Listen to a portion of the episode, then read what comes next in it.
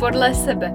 Moje jméno je Linda Martěšková a budu vás tímto podcastem provázet. Ráda bych měla okolo sebe více šťastných a spokojených lidí, kteří si svůj život tvoří podle sebe. A právě tímto podcastem bych tomu chtěla pomoct. Tak vám přeju příjemný poslech.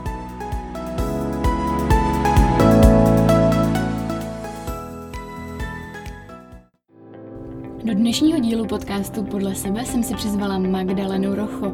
Je to můj první mezinárodní rozhovor, protože Magda pochází ze Slovenska. Nyní žije s manželem Noelem v Mexiku a živí se jako novinářka a cestovatelka. Společně s Noelem tvoří projekt Women Who Stay, slovenské ženy, které zůstaly. Mapují tak fenomén migrace.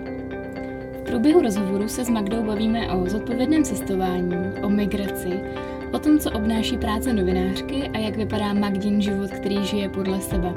Tento rozhovor je maličko delší než předchozí díly a tak vám doporučuji si uvařit nějaký teplý nápoj, pohodlně se usadit a pustit se do toho. Příjemný poslech.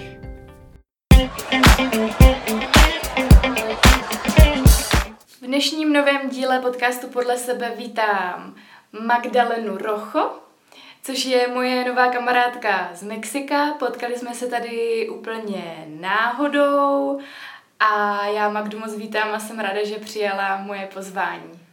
Ahojte a ďakujem veľmi pekne za pozvanie. No není vůbec zač.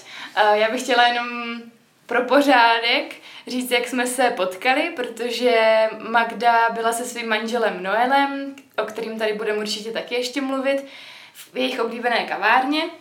Teďka už i mojí oblíbené kavárně v Mexiku ve Oaxace, kde právě teďka jsme, Magda tu žije, já jsem tady na výletě a díky jejímu muži Noelovi, který nás pozdravil hezky česky ahoj, jsme se vlastně dali dohromady. Jinak bychom tady nebyli a asi by ani tenhle rozhovor nevzniknul, což je úplně úžasný, že máš takového muže odvážného a nebal se nás pozdravit.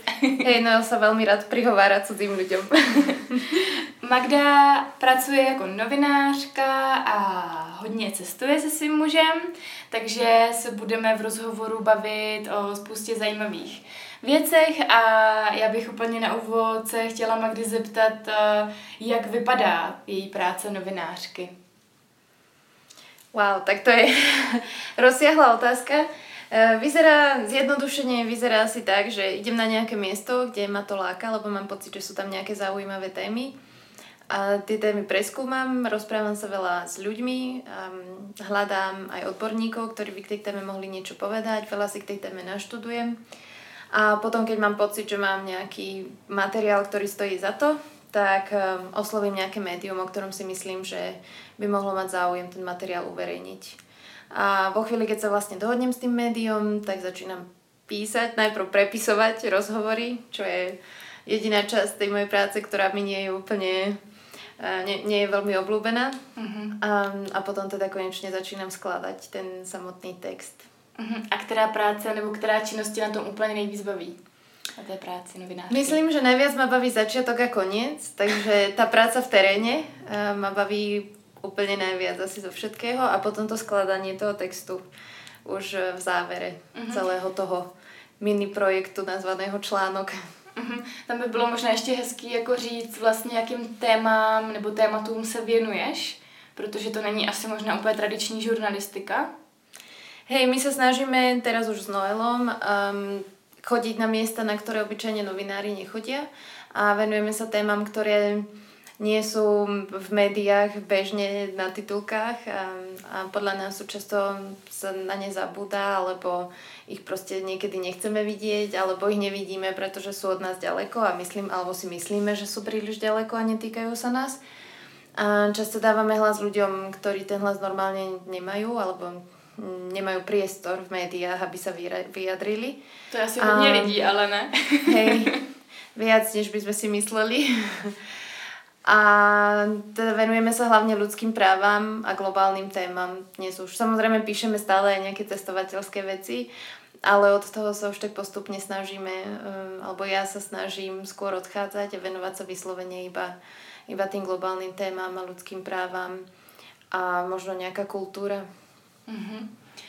Ta novinařina to je určitě nějaká dovednost, která se dá částečně vystudovat. Ty sama si ji vystudovala. Ale potom a hádám, že to bude asi hodně praxe, ne? Hlavně to jako dělat a dostávat zpětnou vazbu třeba od zkušenějších lidí. Znám se proto, kdyby někdo chtěl taky a jít touhle cestou, tak co by měl udělat? Hej, ja som novinárčinu vyštudovala. Niekedy mám pocit, že možno tých 5, v mojom prípade to bolo 6 rokov štúdia, lebo som ešte bola v zahraničí nejaký čas, nie je úplne potrebný na štúdium novinárskej práce. Samozrejme nejaké tie techniky a metódy a, um, a tak som počas univerzity získala, ale ale myslím, že dnes, keby som sa mohla znovu rozhodnúť, tak radšej idem študovať niečo s nejakým ako konkrétnejším zameraním. Dnes by to asi boli medzinárodné štúdia alebo nejaká, nejaké rozvojové štúdia, alebo už viem, mhm. čo ma zaujíma tematicky. Ale inak e, tým chcem teda povedať, že veľká časť tých vecí sa dá nejakým spôsobom naučiť priamo tou prácou, ale zároveň by som rada upozornila aj na to, že tá novinárčina nie je niečo, čo môže robiť každý, lebo často sa to tak dnes prezentuje, že uh, veľa ľudí píše a ľudia si myslia, že sú novinári a niekedy sa aj nazývajú novinármi, pretože píšu o miestach, kde povedzme boli.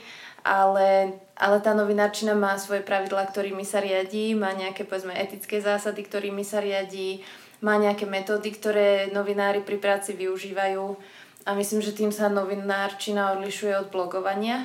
Uh-huh. Takže písať Jasné, keď človek bude písať viac, tak, eh, tak sa písanie zlepší. Mm-hmm. Ale pre mňa tá novinárska práca je hlavne o tej práci v teréne. Že čo ten novinár je schopný urobiť v tom teréne. Do akých situácií, povedzme, ide, s akými ľuďmi uh, sa rozpráva. Ja som začala študovať novinárčinu preto, lebo som sa hambila hovoriť s cudzími ľuďmi. Čo sa konec koncov trochu hambím aj dodnes, preto sa vám prihovoril Noel, nie ja.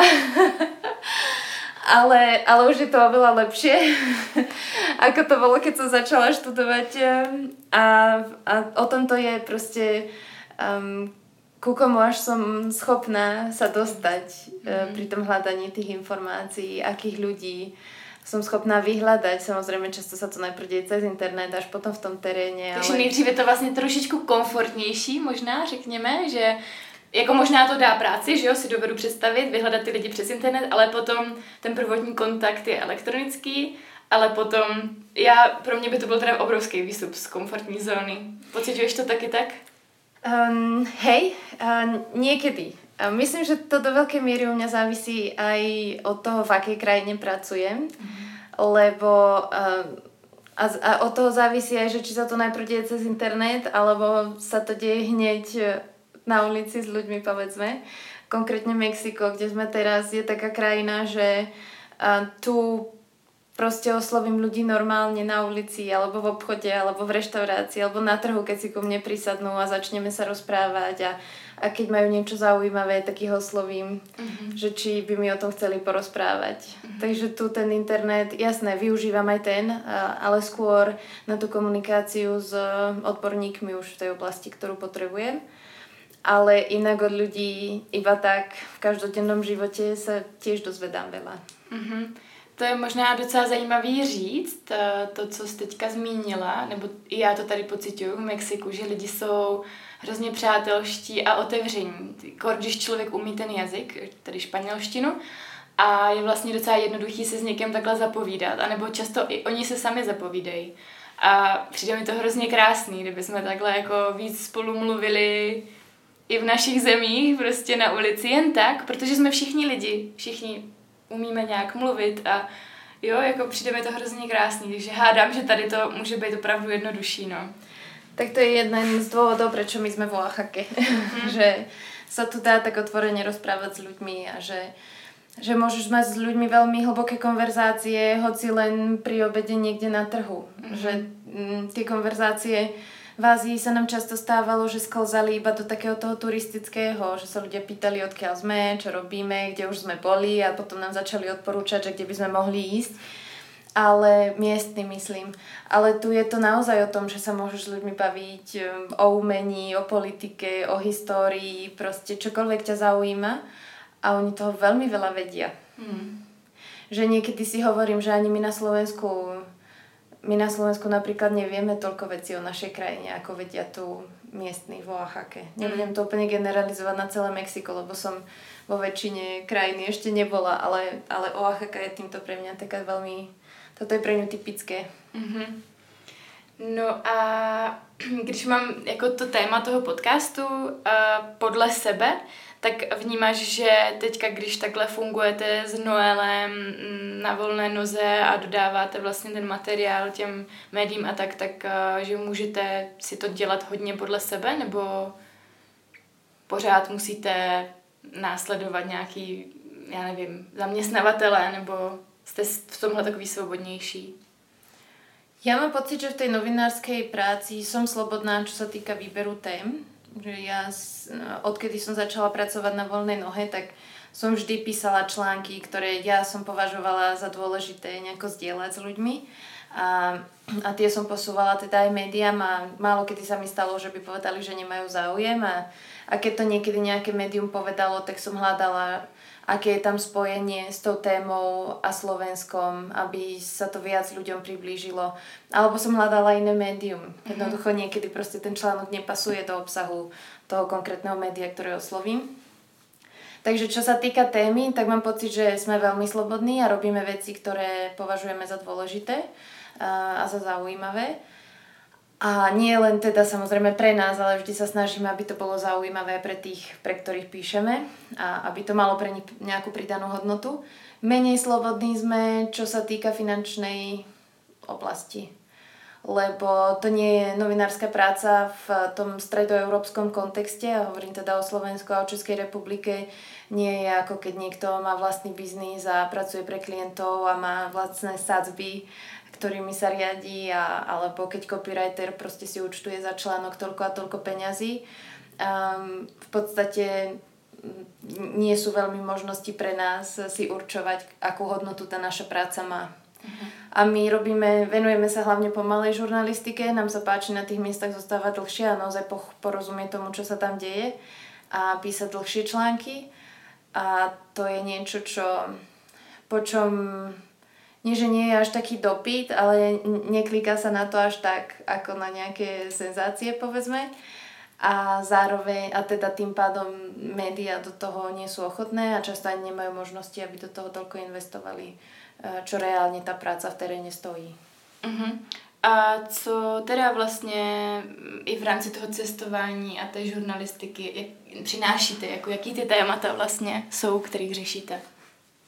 No my aktuálne pracujeme už rok a pol na uh, takom projekte, ktorý sme si s Noelom vymysleli. Ten projekt sa volá Ženy, ktoré zostali, alebo Women Who Stay. Ak by ho ľudia chceli hľadať, tak uh, skôr v angličtine. A je to projekt o migrácii, ale z opačného konca.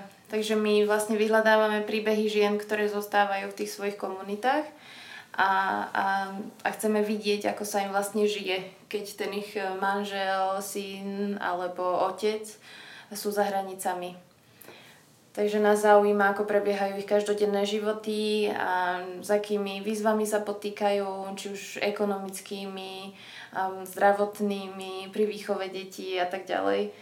A v podstate okolo migrácie sa točí teraz väčšina tej práce našej, ktorú robíme, lebo tak vnímame, že s tým súvisí veľmi veľa iných tém, a globálnych tém, ako je klimatická zmena, alebo teda um, oteplovanie globálne, a medzinárodný obchod, proste možno aj nejaký keby fungovanie kapitalizmu v rôznych, povedzme, pôvodných komunitách tu v Oaxake, že tých tém, ktoré sa na tú migráciu nabalujú, je veľmi veľa a to je práve to, čo sa nám na tej téme migrácie páči, že um, ona je veľmi komplexná, ale zároveň sa nám nepáčilo a preto sme začali robiť ten projekt, že sa neprezentovala ako komplexná v tom našom slovensko-českom mediálnom svete. Mm-hmm. Alebo nielen mediálnom, často aj politickom.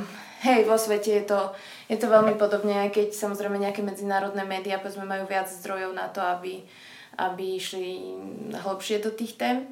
Ale hlavne sme vychádzali, alebo ja som vychádzala z toho, že pôsobila som v slovenských a českých médiách hlavne a tam mi chýbalo um, B, keď sa hovorilo o migrácii. Vždy tam bolo iba A, vždy boli iba tí migranti, ktorí prichádzajú a majú byť potenciálne nebezpeční, keď to preženiem. ale my sme vedeli, že za tými migrantami sú celé rodiny, kvôli ktorým oni migrujú. A sú ženy hlavne, ktorým sa vo všeobecnosti v médiách um, sa ich menej pýtame než mužov. Myslíš, že i u nás? Ja, Na Slovensku, Česku? Určitě. Jo. Takže vy jste se rozhodli to změnit a s Noelem jezdíte, chodíte do terénu a bavíte se s ženami, které zůstaly sami doma, když jejich muži nebo bratři odešli a vlastně jaký důsledky nebo jak se těm ženám žije. Přesně tak. Myslíš si, že tady ty ženy, co tam, co zůstaly, tak uh, můžou žít podle sebe? No, uh, do istej miery áno. Uh, videli sme rôzne príbehy. Zatiaľ sme v rámci toho projektu navštívili 6 krajín, tuším. Boli sme okrem Mexika v Senegale, v Etiópii, v Indii, v Rumunsku a aj na Slovensku sme zbierali nejaké príbehy. A, lebo aj nás sa tá migrácia dotýka, hoci sa tvárime, že žiadnych migrantov nechceme, tak my sme všade možne vo svete. A či tie ženy môžu žiť podľa seba, to mm, často závisí od toho, vlastne v akej kultúre mm, sa odohrávajú tie ich životy, v akom povedzme náboženskom kontexte, spoločenskom kontexte. A to je cieľom toho projektu priniesť práve rôznorodosť tých, tých kontextov a tým pádom aj tých ženských príbehov. A stretli sme sa s príbehmi, kedy ženy, až keď ten muž odišiel, mohli začať žiť podľa seba. Uh-huh. Lebo povedzme, mali doma nejaké prípady domáceho násilia, alebo ten muž bol skrátka iba príliš, mal tendenciu kontrolovať ženu a keď odišiel, tak tá žena si mohla vydýchnuť a povedzme si púšťala svoju hudbu obľúbenú, lebo on ju nerad počúval, tak predtým nemohla počúvať ani ona. A to som vnímala, že mohla žiť podľa seba, ale zároveň bola, často sú tie ženy ekonomicky naďalej závislé na tom mužovi. A hlavne my veľa pracujeme v oblastiach, ktoré sú vidiecké, sú to oblasti, ktoré sú do veľkej miery závislé od poľnohospodárstva a preto je veľmi ťažké sa v tých oblastiach uživiť. A často vlastne tá tradičná spoločnosť funguje tak, že žena je v domácnosti a stará sa o deti a muž je ten, ktorý pracuje. A to sa v podstate nemení a vo veľa prípadoch, keď ten muž odchádza. Niekedy sa to mení a ženy začínajú zarábať, lebo nemajú dosť peňazí. Že im to nestačí od toho. Hej, lebo ten muž často povedzme má problémy v zahraničí alebo sa nestará iba o tú jednu ženu, ale ako bol prípad Senegalu, stará sa o viacero manželiek plus, plus o rodičov, že tam jeden migrant niekedy živí 15 ľudí, povedzme. Takže tej žene to nestačí a začína sa osamostatňovať aj ekonomicky, ale tiež neviem, či by som toto nazvala, že žije podľa seba, uh-huh. a, lebo niekedy je to skôr z toho, z takej nevyhnutnosti, že uh-huh. vlastne nemá inú možnosť. Uh-huh. Takže ty příběhy jsou tam různé. Mm-hmm. Je něco, co vy už jste takhle byli v mnoha krajinách, mluvím trošku slovensky, což je hrozně. uh, jo, tak mě zajímá, jestli je tam něco, co spojuje všechny ty příběhy, jestli se tam dají najít nějaký vzorce. Určitě. Um, a to je v podstatě takým tým cieľom hlavným, asi by som povedala, nášho projektu že my máme takú tendenciu sa oddelovať od iných ľudí, lebo povedzme trochu inak vyzerajú, alebo pochádzajú z inej krajiny, alebo a my tým s Noelom ako stále viac a viac cestujeme, alebo ako už sme videli dosť veľkú časť sveta, trúfam si povedať, tak také koncepty ako národnosť proste sa trochu menia v tom našom vnímaní a e, prestali sme sa od ľudí oddelovať a skôr máme takú tendenciu sa k ním priblížiť. A aj v rámci toho projektu chceme, aby si ľudia uvedomili, že naši migranti, ktorí odchádzajú zo Slovenska, môžu mať nejaké veci spoločné s tými senegalskými, alebo etiópskymi, alebo mexickými migrantami. Že dobre možno pochádza, alebo že vyrastali sme v inej kultúre a, a v iných e, ekonomických podmienkach, povedzme, ale, ale konec koncov sme všetci ľudia. To je tak, ako ty si hovorila v tom prípade Mexika, všetci sme ľudia a všetci túžime potom mať sa trochu lepšie v živote a zároveň chceme, aby sa mali dobre naši rodiny alebo naši najbližší. A to je v podstate dôvod migrácie úplne vo všetkých tých miestach, kde sme boli. Že tí muži často odchádzajú kvôli tým rodinám. Málo z nich, s ktorými sme hovorili, alebo s ich ženami, s ktorými sme hovorili, odchádza kvôli tomu, že chcú zakúsiť svet, alebo si chcú užívať, alebo um, si myslia, ako sa v Európe budú mať strašne dobre, povedzme v prípade Senegalčanov.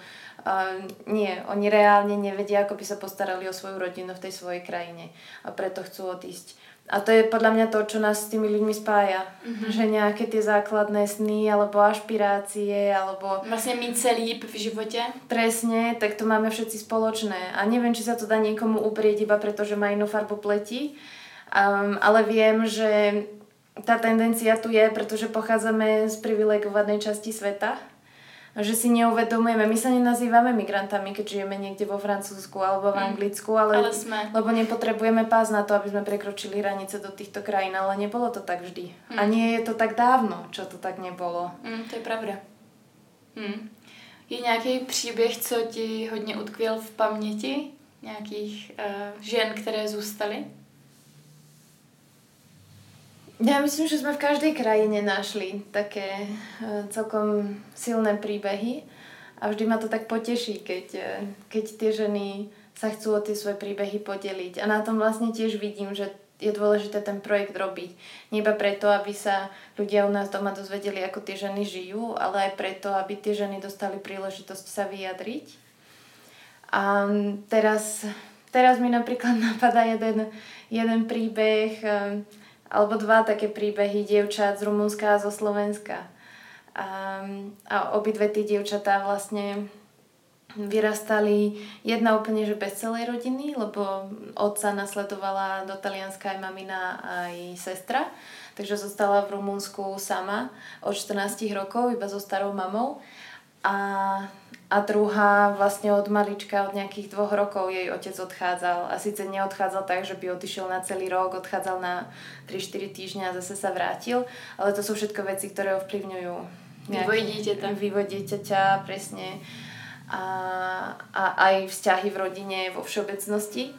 No ale zaujímavé na Rumúnsku a na Slovensku, a to nie je teda konkrétny príbeh, ale taký fenomén by som povedala, sa nám stalo to, že napriek tomu, že tí ľudia vlastne migrujú, a, alebo že Slováci a Rumúni migrujú a majú veľmi podobnú skúsenosť, ako majú povedzme niektorí Senegálčania, že Rumúni tiež predtým, ako boli v EÚ, tak prechádzali hranice ilegálne a končili v pivniciach, lebo proste nedostali to, čo im bolo slúbené za tie peniaze, ktoré zaplatili a tak ďalej tak niektorých tých migrantov, keď sme sa pýtali na to, ako vnímajú teraz tú situáciu a ten narratív, ktorý je v Európe alebo v Taliansku, povedzme veľmi namierený proti migrantom, tak ich odpoveď bola, že no ale oni nie sú takí istí ako my. My sme tam išli, aby sme sa postarali o tie rodiny a oni nemajú taký zámer. Uh-huh. Takže ma veľmi prekvapilo, že vlastne tí sami migranti, ktorí si prešli podobnou skúsenosťou, Nemajú nie sú empatii. schopní reflektovať presne Uh, áno, presne, nejako empatizovať s tými, s tými africkými, povedzme. O to důležitější mi přijde to ukazovat a hrozně se mi líbí, že to mapujete i na Slovensku, což třeba vnímám, že je hodně podobný v Čechách. A vlastně by mě to možná také nenapadlo, jo? že jsem se nad takovým tématem nezajíma, nezajímala jsem se o tohle téma. Myslím, že to je pochopitelný, že jsem asi to i v úvodu zmínila, že to je téma, který lidi nevyhledávají a, ale o to zajímavější je podle mě se o tom něco dozvědět, protože zase to víc jako dozvědět se o tom, kontextu, o tom kontextu, ve kterém žijem. A dát si to taky do souvislostí, protože ta migrace se nás týká a myslím, že taková jako největší mediální uh, masáž už jako proběhla ohledně migrantské krize, která tu byla, ale pořád je to aktuální a myslím, že jako pořád to bude aktuální hlavně, že jo toho presne ten projekt vychádza, že tá migrácia je fenomén, ktorý tu bol, je tu a bude tu. A ja to skôr vnímam tak, že by sme sa mali pripraviť na, na tie počty migrantov. Nie sa tváriť, že ich nechceme a že, neexistujú. a že neexistujú. um, uh, ako sa to niekedy deje na Slovensku, povedzme ale tým, hlavne tým globálnym oteplovaním, to sme videli všade, alebo ja to tak aspoň všeobecne vnímam, že sa budeme aj my viac dávať do pohybu časom. Neviem, či to bude, kým ešte budem žiť, povedzme, uh-huh. ale proste to prostredie na, na Zemi sa mení uh-huh. a, a zároveň aj s technológiami, s postupom technologickým a tak ďalej, hej, že tie životy sa menia a tváriť sa, že že sa nikto vo svete nikam nehýbe, sa mne zdá úplne absurdné. Mm. Takže děkuji, že to ukazujete, že to tady je a je to neoddělitelný od nás. Takže je potřeba o tom mluvit. Chci se zeptat, kdy vás, kde vás lidi můžou najít a jak vás můžou případně podpořit? Tak um, s projektom sme zatiaľ na Facebooku a na Instagrame pod tým anglickým názvom Women Who Stay. Takže tam vežiame v podstate také krátke príbehy, ktoré zaznamenávame, čo, niekedy aj nejaké tematické články, ktoré sa týkajú toho projektu migrácie všeobecne, keď sa niečo veľké vo svete deje. Um, vešiame tam aj články, ktoré píšeme. No a na Instagrame sú Noelové fotografie, tiež príbehy žien. Noel je takže... fakt skvělý fotograf, takže já vám potom dám odkazy a určitě se na to podívejte. No, obidvaja máme svoje webky, kde samozrejme tiež sú informácie o projekte a Noel tam má svoje fotky. Noel mal aj výstavu na Slovensku fotografickú v 2018 a bola na troch miestach a chceme, aby putovala ďalej. Uh-huh. Takže keby niekto vedel o nejakom mieste v Česku, tak budeme určite radi, lebo fotky sú vytlačené, stačí ich tam dopraviť a, Super. a Uh-huh. No a hej, založili sme si účet na Patreone, čo je v podstate crowdfundingová platforma, Um, a tak sme chceli dať ľuďom možnosť, že ak chcú ten náš projekt sledovať, povedzme viac, možno aj trochu zo zákulisia a, a chcú byť s nami viac v pojení a ak ich ten projekt zaujíma a chceli by ho podporiť, tak, tak na tom určite cez Patreon môžu a tam potom link nájdú mm-hmm. uh, na Facebooku. Mm-hmm. A nebo já ho dám taky do odkazu k podcastu. Super. Tak jo, super. Ještě mně přijde hodně takový téma, o kterém jsem si tady s tebou hodně povídala uplynulý týden a přijde mi hodně podstatný, protože hodně lidí dneska ukazuje cestování v takovém tom neudržitelném slova smyslu pro mě. A vím, že tebe tohle téma taky hodně zajímá a děláš si na něj nějaký názor, tak by mě zajímalo vlastně, jak podle tebe můžeme v dnešní době nějak udržitelně cestovat, abychom tady tu planetu úplně nezničili a chovali se odpovědně. A taky narážím právě na to, že třeba vy jste s, s Noelem, s tvým mužem, se rozhodli usadit na jednom místě na delší dobu. A myslím, že to s tím taky trochu souvisí. Hej, my sme sa po troch rokoch spoločného cestovania, ja som predtým teda ešte intenzívne cestovala rok sama, dostali s Noelom do takej fázy mierneho vyhorenia cestovania, by som povedala. A určite to súviselo aj s tými všetkými ťažkými príbehmi, ktoré sme si vypočuli a, a s tým, že sme vnímali vo svete, že to cestovanie, takéto presúvanie sa z jedného miesta na druhé, eh, aby sme toho čo najviac videli, nie je úplne udržateľné, ako, ako vravíš. Že ja som teraz v takej fáze, um, že premýšľam o tom, ako cestovať, mm-hmm. aby tým tá planéta, tie, tie, to pôvodné obyvateľstvo až tak, um, až tak netrpelo. Jedna z tých um, odpovedí, ktoré mi zatiaľ napadajú, je, že cestovať pomalšie. A preto sme vlastne teraz na jednom mieste tu, aj keď Oaxaca je miestom, kde my by sme sa časom radi usadili natrvalo. Ale zároveň to vnímam tak, že keď sa rozhodnem na nejakom mieste zostať dlhšie, tak mám oveľa väčšiu príležitosť tomu miestu porozumieť a potom môžem robiť zodpovednejšie rozhodnutia v tom, že ako sa ako turistka alebo cestovateľka budem správať keď viem, že aký dopad to moje správanie má na tú komunitu, alebo akým spôsobom tá komunita funguje akým by možno fungovala, keby nebolo turistov. A, takže pomal, cestovať pomalšie, ale ešte možno taká jedna vec, um, alebo otázka, ktorú ja odporúčam klásť si predtým, než začnem cestovať pomalšie, alebo než ľudia začnú cestovať pomalšie, je, že, že prečo potrebujem alebo chcem cestovať že za akým zámerom sa na tie cesty vydávam. A naozaj dnes mám taký pocit, že cestuje stále viac a viac ľudí. To nie je iba pocit, to vykazujú aj štatistiky. ale ten môj pocit je, že veľa ľudí cestuje iba preto, že sú lacné letenky a že proste chcú ísť na Maledivy na 5 dní, tak našli lacnú letenku, tak tam idú. Ale nie je to naozaj o tom, že by chceli to miesto spoznať, že by sa chceli o tom mieste niečo naučiť, že by chceli povedzme na tej ceste sa niečo naučiť o sebe. A chápem, že veľa ľudí len potrebuje odísť na dovolenku a to je v poriadku. Ale aj tie dovolenkové destinácie sa dajú vyberať tak, aby aby sme neškodili povedzme až tak planéte. Mm-hmm. A zároveň aj na tých dovolenkových destináciách sa dá rozprávať s miestnymi ľuďmi a opýtať sa ich, ako žijú. Mm-hmm. No, já totiž začínám být trošku alergická na to, když se mluví o zodpovědným cestováním a v podstatě se tam zmiňuje hlavně to, aby eh, se lidi vyhýbali plastům a nosili si své pytlíčky. A jako ano, je to jako hrozně důležitý i podle mě, ale je to hrozně málo. Jakože i kdyby jsme všichni na cestách omezili tunu plastu a nosili si své pytlíčky, tak tím jako neděláme zodpovědný cestování. A tak hlavne toto, tieto svoje pytličky a, a obmedzovať plast, to je niečo, čo mne sa zdá už prirodzené v každodennom živote že neviem, prečo sa to s cestovaním prezentuje ako niečo, že to je extra. Hej. Mm. Proste, to je ďalšia vec, že um, keď sa niekto opýta na to, že ako cestovať udržateľnejšie, tak, tak často hovorím, že tak ja sa na tých cestách snažím správať tak, ako sa správam doma. Vo svojej krajine. Hej, ako tiež e, proste nechodím a dobre nerozhadzujem odpadky kade tade, alebo ja neviem, nesprávam sa drzo k ľuďom, alebo iba preto, že povedzme, ja neviem, dobre v zahraničí je to, lebo nehovoria tým istým jazykom a ja sa nahnevám, lebo mi nedoniesli pálivú omáčku, keď som ju chcela, lebo neviem, že ja sa riadím na tých cestách tým, ako, ako sa riadím aj vo svojom domácom prostredí.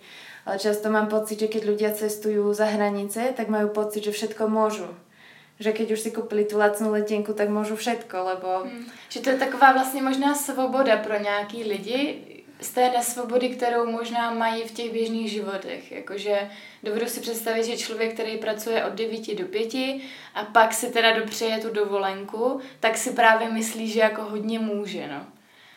Um, já jsem hodně zvědavá, jak se ten turismus a tak bude dál odvíjet. No. Ale ono je to v poriadku, viete, nikomu nehovorím, že nemôže. Hej. Ale ja napríklad mám pocit, že keď sa v tej krajine, v ktorej cestujem, snažím viac približiť tým miestnym obyvateľom, že ich sa pýtam, ako tie dni prebiehajú, čo robia, prečo to robia, čo varia, ako to varia, tak e, ja z toho aj sama pre seba načerpám viac, ale zároveň k ním vysielam informáciu, že som neprišla iba brať, mm-hmm. um, ale že o nich prejavujem záujem. Že sa chcem od nich niečo naučiť a nie v tom zmysle, že um, beriem, beriem a nič nedávam späť, ale to, čo dávam späť je práve to, že im dám vedieť, že um, proste ma naozaj zaujíma to, čo tu žijete a, a tá vaša kultúra, povedzme, alebo, alebo kľudne aj, že s akými problémami sa potýkajú tie, tie krajiny v kontexte životného prostredia napríklad. A tu vo Oaxake zase uvediem príklad, ľudia to všetko vedia.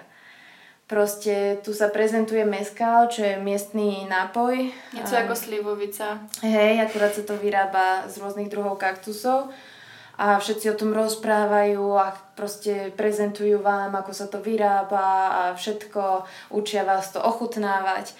A minulo sme boli na takej prednáške, kde presne chlapík o tomto rozprával a zrazu sa ho opýtal miestny Oachačan, že no dobre, ale čo s tými kaktusmi, ktoré ľudia zbierajú iba tak vo voľnej prírode, že veď tým hrozí vyhynutie tým, že sa spracúvajú na meskal. A ja som zostala úplne, že wow, že to je presne niečo, nad čím sme premýšľali aj my. A zrazu to bol miestny človek, ktorý o tom premýšľa takisto. Že tí ľudia veľmi veľa vedia o tom svojom prostredí. A niekedy, keď hľadáme tie odpovede na to, ako cestovať udržateľne, tak ich vôbec nemusíme nikde googliť. Stačí sa opýtať tých miestnych ľudí, čo oni potrebujú v zmysle, že ako si oni želajú, aby to miesto povedzme vyzeralo 10 rokov, ak má byť eh, mm. ten turistický rozvoj udržateľný v tom ich okolí. To je vlastně hrozně fajn, kdyby takhle vlastně veškerý hotely a travel agentury tohle věděli a dokázali ty balíčky těm lidem podle toho nabídnout. Mm-hmm. To by bylo hrozně super. Mně právě přijde, že u toho cestování je jedna z věcí, kdy mi nepřijde v pohodě žít jenom podle sebe, protože musíme respektovat to, kde jsme a přesně takhle se ptát těch místních, jak chtějí, aby jsme tady mm, žili a pokud tady chceme žít nějakou dobu. Takže to mi přijde hodně zajímavý.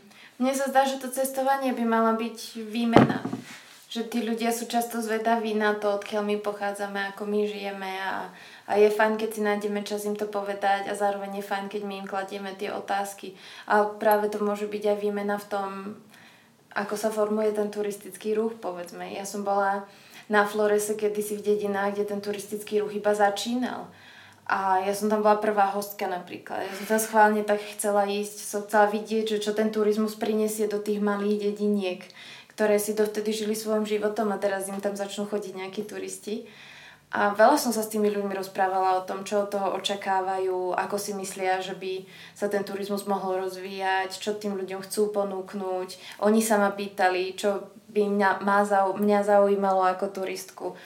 A myslím si, že toto by mohla byť taká cesta, lenže pravda je taká, že to, čo si spomínala, že tie hotelové rezorty sa málo kedy miestnych pýtajú. No tým je to jedno, tam im jde jenom o zisk. Takže podľa mňa je ale hrozne dôležité a to je možno úplne, že krok číslo jedna, ešte predtým, ako sa spýtam sama seba, že prečo cestujem, um, tak je hrozne dôležité sa zaujímať o to miesto, kam sa rozhodnem ísť a zaujímať sa oň presne v tom kontexte, um, že čo sa tam deje, za, za akých okolností tam povedzme bol ten turizmus vytvorený, či tým netrpia tí miestni obyvateľia, či tým netrpí životné prostredie, korálové útesy a tak ďalej. Hej, že či toto je naozaj to, čo chcem podporovať to svojou dovolenkou lebo pre nás tá dovolenka ešte stále je niečo, na čo si povedzme celý rok šetríme, aby sme za tie dva týždne si mohli dopriať ten all inclusive, ale naozaj potrebujem zaplatiť 2000 eur, aby som ničila také krásne miesto, keď to tak ako preženiem. Mně přijde, že jsme na začátku toho, kdy vlastně ten turismus způsobil hodně věcí, které nejsou jenom pozitivní. A vlastně teďka budeme řešit ty, dejme tomu, nějaký škody a budeme se jako znovu učit, jak vlastně cestovat. A takže jsem hrozně ráda, že jsme si aspoň takhle chvíli i mohli tady na tohle téma popovídat, protože já musím říct, že jednu z věcí, co mi tady to Mexiko přináší, je to, že jsem začala víc turismus vnímat a začala jsem se o to víc sama zajímat a začala jsem si klást přesně tady ty otázky, co způsobuju tím, že sdílím na Instagramu, že je to někde super, jo, jako to, že to uvidí dalších, jako nemám zase takový vliv, jo, ale uh, bude to vědět víc lidí a budou na ty místa jezdit a už vlastně nebudou tak jako super časem. Že to je takový hrozně začarovaný kruh. Co bys vzkázala lidem, kteří by chtěli žít víc podle sebe? No ja som presne túto otázku čakala. tak som včera nad tým tak premýšľala, že čo to vlastne pre mňa znamená žiť podľa seba. um, myslím, že uh, žiť podľa seba um, znamená nebať sa nebať sa vymyslieť si čokoľvek a nebať sa skúsiť to zrealizovať. Teraz som si úplne spomenula na môjho starého otca, ktorý pred šiestimi rokmi zomrel, siedmimi už. A on, my sme ho navštívili v nemocnici večer predtým, ako, ako odišiel. Alebo dva večery predtým, on už dlho, nejak, niekoľko mesiacov, 4-5 mesiacov mal rakovinu plúc. Takže sme vedeli, že odíde a už sme pozorovali rôzne zmeny v jeho správaní, aj čo sa týka mentálne a tak.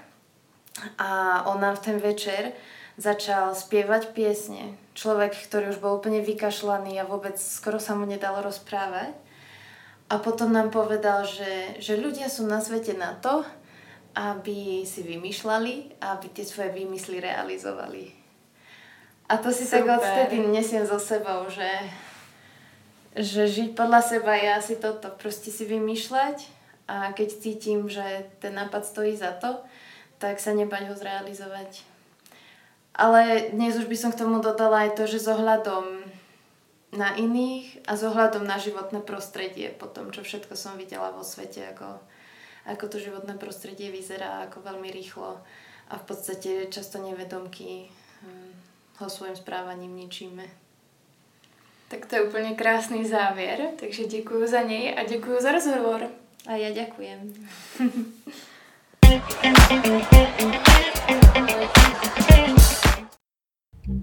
Jak se vám rozhovor líbil? Já pevně věřím, že jste se každý z vás něco našel. Já třeba netušila, jaké problémy jsou spojené s migrací mužů do zahraničí a co to potom způsobuje těm ženám, které zůstaly. Je to takové téma, o které se jako lidi normálně nezajímáme. Proč taky?